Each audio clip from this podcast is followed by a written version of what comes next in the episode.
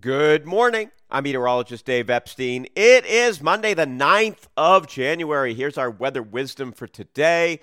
Uh, we've got some clouds, even a few light rain and snow showers south of Boston. There could be some slippery spots for those of you over southeastern Massachusetts here this morning, as temperatures are a little below freezing there. But the sun shines back out this afternoon. Temperatures in the 40s, above average for the time of year. How many times have I said that so far?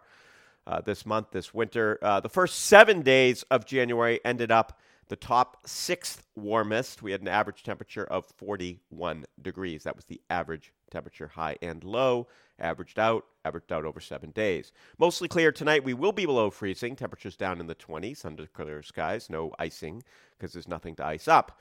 On Tuesday, mostly sunny. Temperatures up near 40, and then it's chilly Tuesday night. And Wednesday is in the upper 30s. Uh, there is some cold air around for Thursday. We may see as the warmer air starts to come in a little bit of patchy freezing drizzle, maybe some snow grains, something like that. This is not a big deal.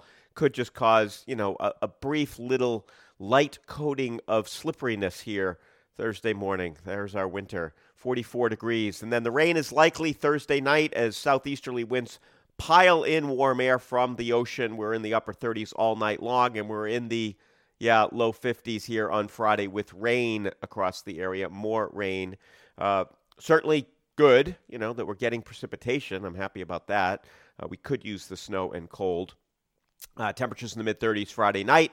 And then Saturday, mostly cloudy skies, temperatures in the 40s. There might be a couple of snow showers over northern New England as the storm comes to an end. And far northern New England could see on the backside of this some heavy snow depending on how things end up. And we're talking far northern New England, and it's just chilly here for Sunday. I do think warmer air comes back in sometime next week as the pattern just continues getting flooded with the Pacific air. If you want snow, head out uh, towards California. I was looking this morning, five to seven feet of it above 8,000 feet. They have a winter storm warning for parts of those mountains out there.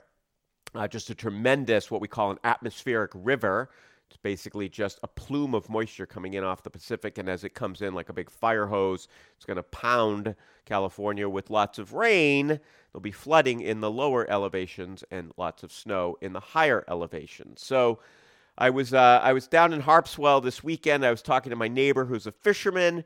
Uh, we were talking about the ocean temperature, 46 degrees in the cove. This is salt water. Uh, it did fall towards Christmas when it was a little bit colder. He said it was about 38, which is a little more typical, but quickly coming back up uh, since we've had the storm. And, you know, the cold, the lack of it, I mean, it's easier to take for sure. I mean, uh, if you're not skiing, I mean, even if you're a skier, you can't argue that walking around in this is just more comfortable. We're saving energy on heating. Uh, it's easier to move around if you want to take a walk. There's no snow on the ground. You know, all of that's good. It's just not it's not the way that nature around here is built. So, nature around here needs deep cold. We need things to go dormant. We need the cold to kill off, you know, bugs and pathogens and all those other things. The deep snow protects the ground if we do get any cold. I, I got to tell you, one of the things that, and it may not happen, but I think about, I'm not going to say I'm concerned because worry doesn't do anything, but I think about the fact that we're not really that dormant. We're going to be like this again next week, later next week. What if, you know, come February, we get a blast of real Arctic air and we go down to six below zero? We're going to lose.